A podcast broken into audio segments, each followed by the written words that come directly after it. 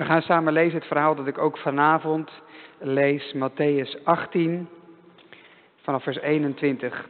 Ik ga die beden van de Heer Jezus dus niet apart lezen, maar dat is wat centraal staat vandaag. Vergeef ons onze schulden, zoals ik wij hen vergeven die ons iets schuldig zijn. En we lezen het verhaal in Matthäus 18 tegen de achtergrond van dat gebed.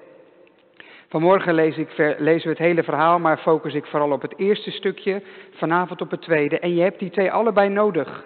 Dus, dus mocht het vanavond op de een of andere manier niet lukken, luister het dan nog even na.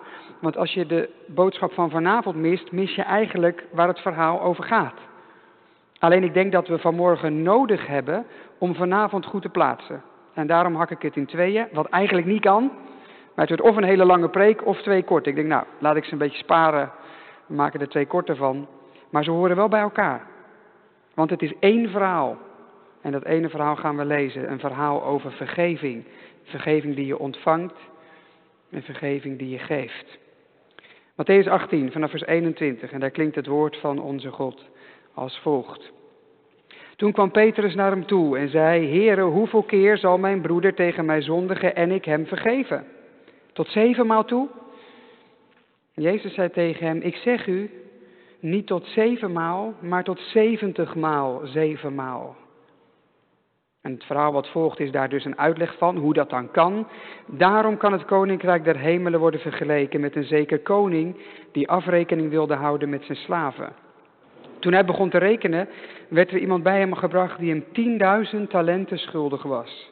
En toen hij niet kon betalen, gaf zijn heer opdracht dat men hem zou verkopen en zijn vrouw en kinderen en alles wat hij had en dat de schuld moest worden betaald. De slaaf knielde voor hem neer en zei, Heer, heb geduld met mij, ik zal u alles betalen. En de heer van deze slaaf was innerlijk met ontferming bewogen. Daar heb je dat weer, hè? Colossense 3, wat de opdracht was voor ons. Hier is het de koning. Hij was met innerlijke ontferming bewogen. En hij liet hem gaan en schold hem de schuld kwijt. En dan het gedeelte waar we vanavond bij stilstaan. Maar deze slaaf ging naar buiten en trof een van zijn medeslaven aan, die hem honderd penningen schuldig was. Hij pakte hem beet, greep hem bij de keel en zei: Betaal me wat u schuldig bent. Zijn medeslaaf liet zich voor hem neervallen en smeekte hem: Heb geduld met mij en ik zal u alles betalen. Maar hij wilde niet. Ging heen en wierp hem in de gevangenis totdat hij de schuld zou hebben betaald. Toen zijn medeslaven zagen wat er was gebeurd, werden ze erg bedroefd. Ze gingen naar hun heer, vertelden hem alles wat er was gebeurd. Toen riep zijn heer hem bij zich en zei tegen hem: Slechte slaaf, al die schuld heb ik je kwijtgescholden omdat je me dat smeekte. Had je dan ook geen medelijden moeten hebben met je medeslaaf, zoals ik ook medelijden had met jou? En zijn heer, boos als hij was, gaf hem aan de pijnigers over, totdat hij alles wat hem schuldig was betaald zou zijn. Zo zal ook mijn hemelse Vader met u doen, blijkt dus ineens over de discipelen te gaan, als niet ieder van jullie van harte de misdaden van zijn broeder vergeeft. We lezen ook uit het Oude Testament een klein stukje uit Daniel 9. Daniel 9. We hebben dat gedeelte in de serie over Daniel ook al eens op tafel gehad. Nu focus ik me vooral op een paar versen die gaan over die schuldbeleidenis van Daniel. Daniel 9, vanaf het eerste vers. In het eerste jaar van Darius, de zoon van Ahasveros uit het geslacht van de Mede, die koning gemaakt was over het koninkrijk van de Galdeeën. In het eerste jaar van zijn regering merkte ik, Daniel, in de boeken het aantal jaren op waarover het woord van de Heere tot Jeremia was gekomen, dat we 70 jaar na de verwoesting van Jeruzalem weer naar huis zouden gaan. Ik richtte mijn gezicht tot de Heere God om hem te zoeken in gebed en met smeekbeden, met vasten, in zak en as. Ik bad tot de Heere, mijn God, en deed beleidenis en zei, O Heere, groot en ontzagwekkende God, die zich houdt aan het verbond en de blijvende goedheid voor hen die hem liefhebben en zijn geboden in acht nemen.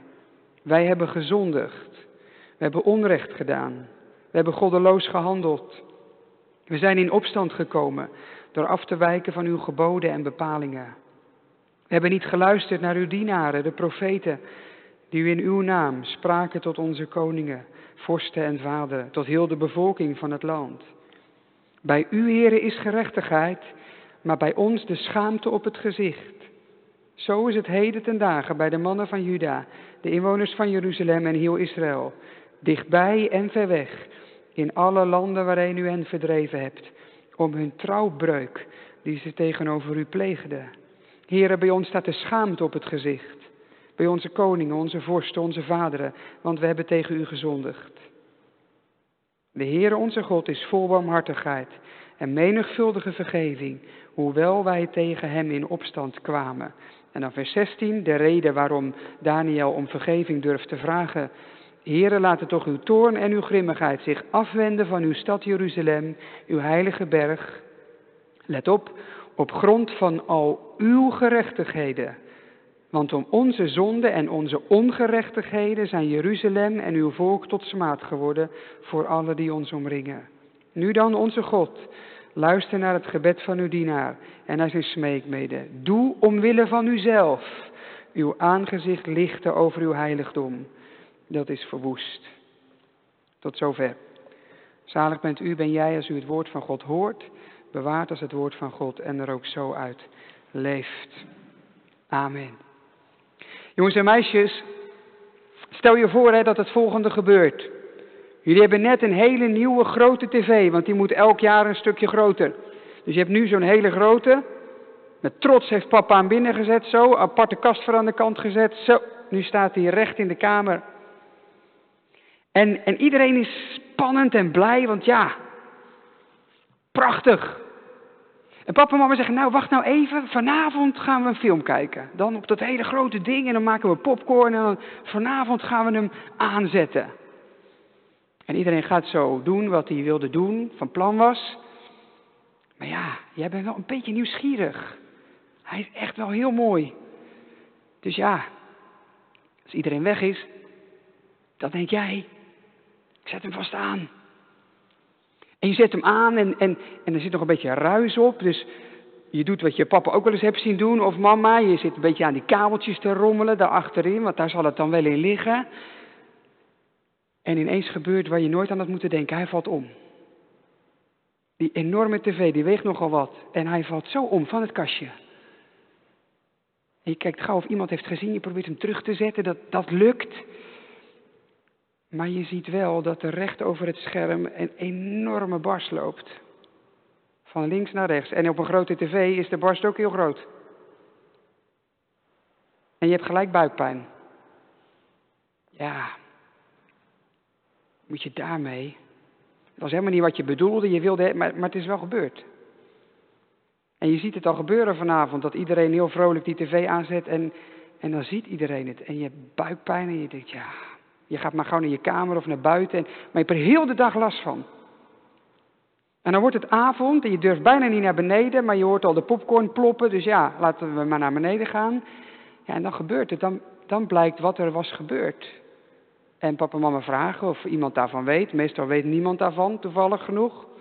Maar je durft toch maar te zeggen, ja, dit is er gebeurd. En je bereidt je al voor op een soort explosie. Maar die komt niet. Raar genoeg zeggen papa en mama. Ja, dat is niet fijn, maar we snappen wel dat het niet expres ging. En ze gaan het proberen op te lossen en dat lukt. Verzekeringen zo, daar hoeven jullie niet over na te denken maar het wordt opgelost. Dan valt er iets van je schouders, hé. Dan, poef, je buikpijn is weg en je kunt aan de popcorn. En dan is het de volgende dag. S'morgens, je komt uit bed en je kijkt naar je Lego-kasteel wat je had gebouwd. En wat blijkt? Je etterige broertje heeft het kapot geschopt. Nou, en dan word je echt woest dan word je echt woest. Want je had er zo uren aan zitten werken. Steentje voor steentje. Keurig, helemaal zelf bedacht, uitgedacht. Het was een pracht van een kasteel. En heeft die etter, gewoon omdat hij dat leuk vond of zo, tegenaan geschopt en nu is hij kapot. Je wordt woest. Je gaat naar zijn kamer, je gooit die deur open en, en je, je schreeuwt het tegen iedereen in huis. Want dat moet iedereen weten. En als je broertje dan een beetje bedremmeld sorry zegt, dan denk je niks ervan. Had je maar niet moeten doen, sukkel. Zoiets. En dan ineens zegt papa, hé, maar weet je nog, gisteravond met die tv. En je denkt, oh ja. ja, dat, ja. Dat kan eigenlijk niet, hè, dat je dan zo bij zo'n tv gezegd, oh gelukkig, ze zijn niet zo boos als ik had gedacht. Het kost me niet zes jaar zakgeld. Maar dat als je broertje een Lego-kasteel kapot maakt, wat je ook gewoon weer kan opbouwen, dat je zo boos wordt alsof er iets heel ergs is gebeurd. Jezus vertelt het verhaal over iemand die ongeveer zoiets meemaakt. En hij zegt erbij, als jij wil dat de Heere God goed is voor jou, moet je ook goed zijn voor een ander. Kan niet zo zijn dat je van de Heere God zegt, ach gelukkig, dank u wel, u vergeeft wat ik verkeerd doe. En dat je tegen mensen om je heen zegt, ja, maar jij moet gewoon uh, terugbetalen. We vieren dat vandaag, dat de Heere God ons vergeeft. Maar de Heere God bedoelt dat als een middel voor ons samen, voor jou en mensen om je heen. Dat vieren we, dat we vergeven worden en elkaar vergeven mogen. En die twee horen bij elkaar. Gemeente van de Heer Jezus Christus, als je woorden vaak hoort, dan doen ze op termijn steeds minder. De woorden worden soft. Met het gebed van vandaag is dat al helemaal zo. We weten natuurlijk wel dat we vergeving nodig hebben, dat is niet nieuw. Maar de scherpte is er al lang af. En daarnaast, we scheiden vaak de vergeving die we krijgen en de vergeving die we geven. Als je bijvoorbeeld s'avonds voor je gaat slapen bidt om vergeving, dan denk je eigenlijk vooral over de vergeving voor jezelf. Maar de opdracht die er gratis bij komt, vergeving voor elkaar, die parkeren we vaak voor morgen. Jezus verbindt die twee onlosmakelijk aan elkaar. Krijgen en geven van genade leven en genadig zijn. Vandaag vieren we het heilige avondmaal. En daar komen die twee dingen samen. Maar heeft vergeving de plek onder ons die het verdient? We volgen Jezus vandaag in de twee stappen die hij zet in Matthäus 18. Vanmorgen vergeving krijgen, vanavond vergeving geven. En die horen dus samen. Het begint allemaal met de vraag van Petrus. De heer Jezus heeft net gesproken over verkeerd gedrag in de gemeente. Als iemand miszit, moet je dat niet laten gebeuren, maar ingrijpen. Wijs iemand terecht. En als iemand niet luistert, dan moet je grenzen trekken. Het is in de gemeente niet om het even. Niet alles laten gebeuren. Genoeg is genoeg. Petrus denkt erover na en die komt bij Jezus en die zegt, ja maar, oké, maar stel nou dat iemand mij iets verkeerd doet. Wanneer mag ik dan zeggen, genoeg is genoeg, grenzen trekken en loslaten? Petrus vraagt wat wij vaak ook vragen, lijstjes die je kunt afvinken. Hoeveel moet je weggeven, hoe lang moet je bidden, hoe vaak moet je vergeven. Maar Gods koninkrijk werkt niet met lijstjes. En zo ook hier niet. Petrus zegt zeven keer en dan is hij al heel ruim.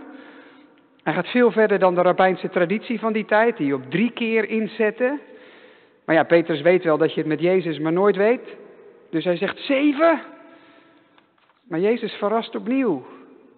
70 keer 7. En nee, dan bedoelt hij dus niet 490. Dan bedoelt hij altijd, Petrus.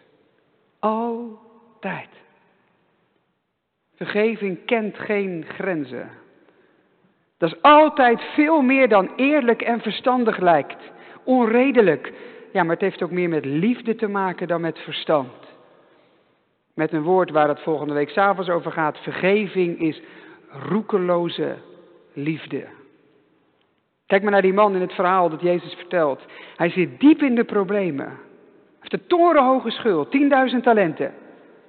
Eén talent was ongeveer 24 kilo zilver, dus reken maar uit. Maar het is vooral de combinatie die opvalt. 10.000, dat was het hoogste Griekse getal van toen. En talent, dat was de hoogste eenheid, de hoogste waarde. Met andere woorden, een astronomisch bedrag. Volledig onbetaalbaar. Dat is ook het punt, vers 25. Hij kon het niet betalen. De discipelen luisteren toe, boeiend, een nieuw verhaal van Jezus. Over wie zou het gaan? Maar Jezus blijkt het over hen te hebben. Het gaat over iemand die bij de koning in dienst is, zijn dienaar. En in vers 35 stelt hij jullie en die knecht gelijk. Jezus denkt hier dus niet aan mensen buiten die overduidelijk foute dingen doen. Hij denkt aan discipelen. Mensen die van alles hebben opgegeven om Jezus te volgen. En die echt zoeken naar wat wil Jezus van mij? En daarna leven. Jij dus. U en ik. Je probeert Jezus echt te volgen.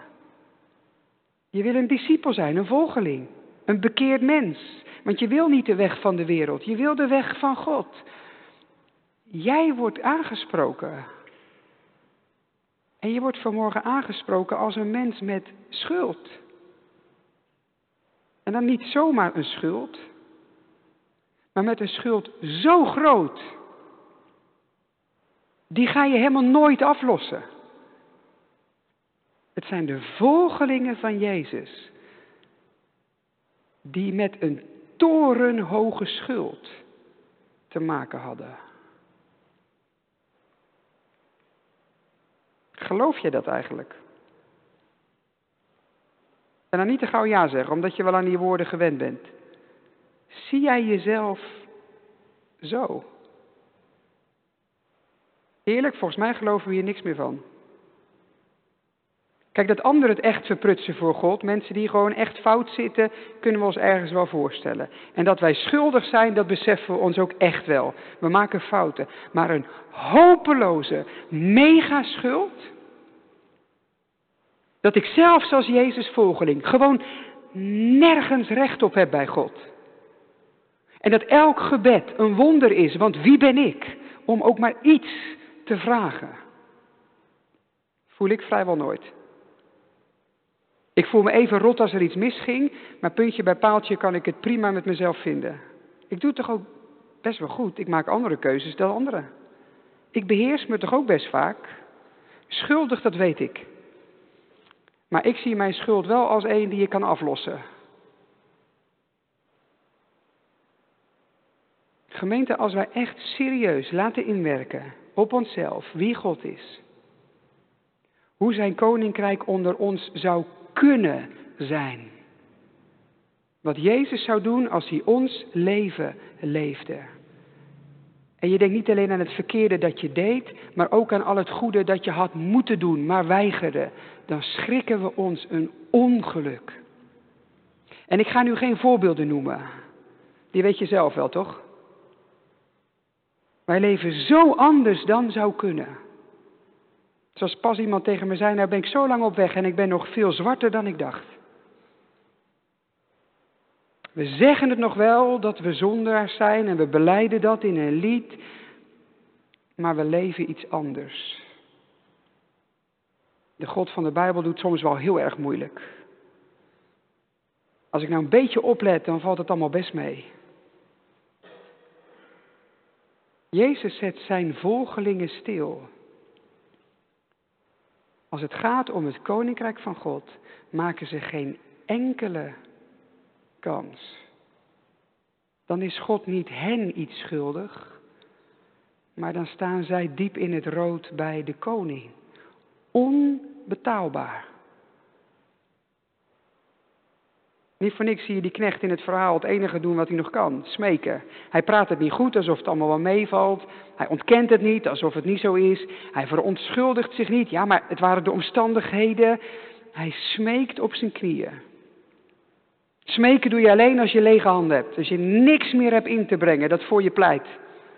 Wij zijn meer van het onderhandelen, de opties open houden. Ja, maar kijk hier eens naar. Ja, maar dit dan? Als we het nou zo doen, je ziet dat die knecht ook nog even proberen. Geduld en ik zal u alles terugbetalen. Geef me nog één keer. Een heel menselijke reactie. Wij proberen het voor God altijd met terugbetaalregelingen. Heere God, geef me even de tijd. Als het nou iets beter gaat, dan los ik het af. Dan maak ik het goed. Maar je begrijpt wel dat dat met een schuld van 10.000 talenten complete onzin is. Die betaal je in 100 levens nog niet terug. En toch proberen we het elke keer weer. Heere God, vanaf nu wordt het beter. Nu stop ik ermee. Loze belofte, dat weten we wel. Maar ja, misschien dat het de schuldeiser eventjes tevreden stelt. Maar die schuldeiser prikt er hier dwars doorheen. Hier kan die knecht nooit tegenaan werken. En de koning weet het. En op de een of andere manier raakt het hem. Hij voelt bewogenheid met het lot van die man. En hij weigert een terugbetaalregeling en zet kwijtschelding in gang. Kwijtschelding. Ongelooflijk. Hier had die knecht niet eens aan gedacht. En die enorme schuld als een molensteen om zijn nek. Weg. Vrij om te gaan. En zo treffend tekent Jezus de enige reden voor wat hier gebeurt. Denk aan Colossense 3. Innerlijke bewogenheid. De innerlijke ontferming van de koning. Nu moet je even goed opletten, want dit is het hart van alles wat wij vandaag vieren. De enige reden voor het kwijtschelden van die schuld is de innerlijke ontferming van de koning. Het zit hem dus niet in de knecht, het zit hem in de koning. Niet, iets, niet in iets wat de knecht kan aanbieden, maar in iets wat alleen de koning kan geven. Dat is de enige grond. Precies zoals het in Daniel 9 gaat. Israël is ver van huis, in Babel. Er is een nieuw rijk gekomen met koning Darius en Daniel ziet het allemaal niet meer goed komen. Er waren beloften dat ze na 70 jaar zouden teruggaan. 70 jaar is om en ze zijn nog altijd in Babel. En dan gaat hij bidden. En wij zouden bidden met, Heere God, 70 jaar was beloofd, we zijn er nog steeds, kijk eens om u heen. Daniel niet. Je vindt geen waarom-vraag, je vindt geen klacht, maar één grote erkenning. U staat volledig in uw recht. Wij verdienen niet anders. We hebben het zo vergooid. Al generaties lang slaan we het ene na het andere in de wind. Wat u hebt gezegd, wat u hebt gedaan, we hebben het genegeerd. Onze schuld is torenhoog. Het enige wat ons past is schaamte. We schamen ons kapot, hij zegt het twee keer. Wij huiveren bij dat soort woorden. Niet om, alleen omdat ze streng klinken, maar ook omdat we ergens denken, ja maar als we dat gaan toegeven, als we echt zo schuldig zijn, hoe komt het dan ooit goed tussen God en ons? Dan, dan ben je al je recht verloren. Hoe zou je dan ooit aan tafel gaan? Hoe zou je dan ooit bidden? En dat is wat we willen. We willen Gods nabijheid, zijn liefde, en dus praten we onze zonden vaker goed of we maken ze kleiner dan het zijn. We noemen bijvoorbeeld onze verlangens achterna lopen christelijke vrijheid. Of we maken God een beetje softer dan hij is, zo streng is hij nou ook weer niet. Omdat we denken, alleen dan kunnen we echt naar hem toe, anders houdt het op. Daniel doet het anders. Wij zijn alle recht kwijt. U hebt alle recht om te straffen. Maar daar stopt hij niet. Vers 9, de Heer onze God is vol barmhartigheid en menigvuldige vergeving. Vers 16, laat uw toorn zich afwenden op grond van uw gerechtigheden. Omwille van uzelf. Met andere woorden, Vergeef ons. Niet om wie wij zijn, maar om wie u bent. Dat is nou het evangelie, gemeente. Van dit grote is de Heer Jezus de vervulling. Dit is zoiets unieks. Zo'n voorrecht waarin wij mogen delen. Dit vind je buiten het evangelie van Jezus Christus nergens dat de schuld voluit kan worden erkend en dat je er niet depressief van hoeft te worden. Dat je volledig eerlijk kunt zijn en dat je toekomst niet in gevaar komt. Want de liefde van God raakt mensen vol genade, vol vergeving, niet om iets in hen, maar om alles in Hem. De weg uit de schuld heeft alleen maar te maken met het karakter van de koning. Innerlijk bewogen, vol barmhartigheid en menigvuldige vergeving. Hoe die koning die knecht behandelt, dat is niet gebaseerd op het kasboek, op de balans die is opgemaakt. Die komt alleen voort uit zijn innerlijke bewogenheid. Bizarre wat hier gebeurt, zegt niks over de knecht en alles over de koning. Ik las ergens afgelopen week, God is niet verplicht om te vergeven. Hij wordt er ook door niemand toe gedwongen. Hij zou ook niet oneerlijk zijn als hij het niet deed. En toch vergeeft hij. Waarom? Omdat hij wil vergeven. Onze zaligheid verlangt. Omdat God zijn genade wil uitdelen. Omdat God bekend wil zijn als de barmhartige. Hij wil vergeven. Hij verlangt barmhartigheid. En daarom gaat hij zo ver. Want kijk eens naar wie er betaalt in het verhaal. Het is niet zo dat die koning de schuld gewoon schrapt. Doet alsof die er niet is. Het is niet een kwestie van met potlood een getal doorstrepen in een boek. Dit gaat over echt geld. Het gaat over bezit dat de koning toekomt. Maar de knecht heeft het verprutst. Wat de koning hier kwijtscheldt, dat is niet alleen iets waar hij nog recht op had. Hij gaat nu zelf betalen. Het gaat van zijn vermogen af. Hij betaalt de schuld van zijn knecht. De wereld op zijn kop. Ja. En dat vieren wij vandaag. De wereld op zijn kop. Dat deed de hemelse koning. Dit is de boodschap van het avondmaal. Ons leven met de koning is geen terugbetaalregeling. Het is kwijtschelding. Mogelijk gemaakt door de koning zelf. Door Jezus Christus die zegt, neem, eet, dit is mijn lichaam voor jou gebroken. Neem, drink, dit is mijn bloed voor jou vergoten. En terwijl je eet en drinkt, doe dat tot mijn gedachtenis. Dat is de weg van vergeving. Dat is de weg van de liefde van God. Gemeente, en dan is het avondmaal één grote bevrijding. De koning die de boeken opent, je torenhoge schuld ziet staan en zegt, ga maar. Je bent vrij. Niet omdat ik zie dat je genoeg je best hebt gedaan. Ook niet omdat ik denk dat je die belofte houdt en dat je het morgen beter doet. Maar gewoon omdat ik met jou bewogen ben. Omdat ik van je hou.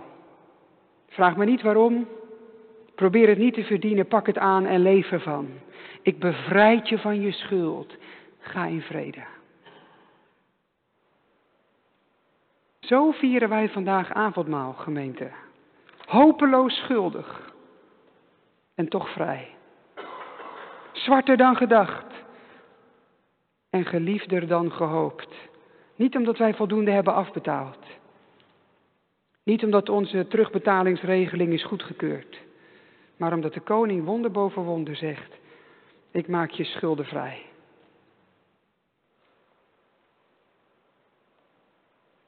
Waarom denken wij bij het avondmaal zo gruwelijk veel aan onszelf? En zo heel weinig aan Jezus? We laten zelfs het avondmaal op een hele vrome manier over onszelf gaan. Zo diep zit onze zonde. Maar het levert je zo weinig op. Als je zo omgaat met avondmaal, dan zit je vol onzekerheid en schuld en, en blijf je misschien wel weg. Maar kijk naar de koning en zelfs torenhoge schuld is geen blokkade meer. Gemeente, het mag wegvallen vandaag wie je bent, wat je deed. Al je falen, al je tekort. Jij bent bij lange na niet wat God van je vraagt. En toch mag je het geloven. door zijn innerlijke bewogenheid, dat je geliefd bent en vrij. Vandaag vieren we niet iets in ons. Vandaag vieren we alles in Hem. En wie zou er dan moeten weigeren? Vanavond denken we na over wat dat betekent voor ons uitdelen. En die verbinding is dus echt onmisbaar om te pakken wat Jezus hier bedoelt. Maar voordat we nadenken over de opdracht, vieren we eerst de gave. Dat is de weg van het evangelie. Je krijgt zoveel dat je ook in staat bent om uit te delen. O allerheiligst, onuitsprekelijk wonder. De rechter zelf gaat aan het recht ten onder. O vreed geding, wie kan geheel doorgronden de vloek der zonde? Dit breekt mijn trots. Waar zou ik nog op bogen? Ik lig in het stof. Maar God komt mij verhogen. Nu ik van vijand Gods en tegenstander in zijn vriend verander. Halleluja. Amen.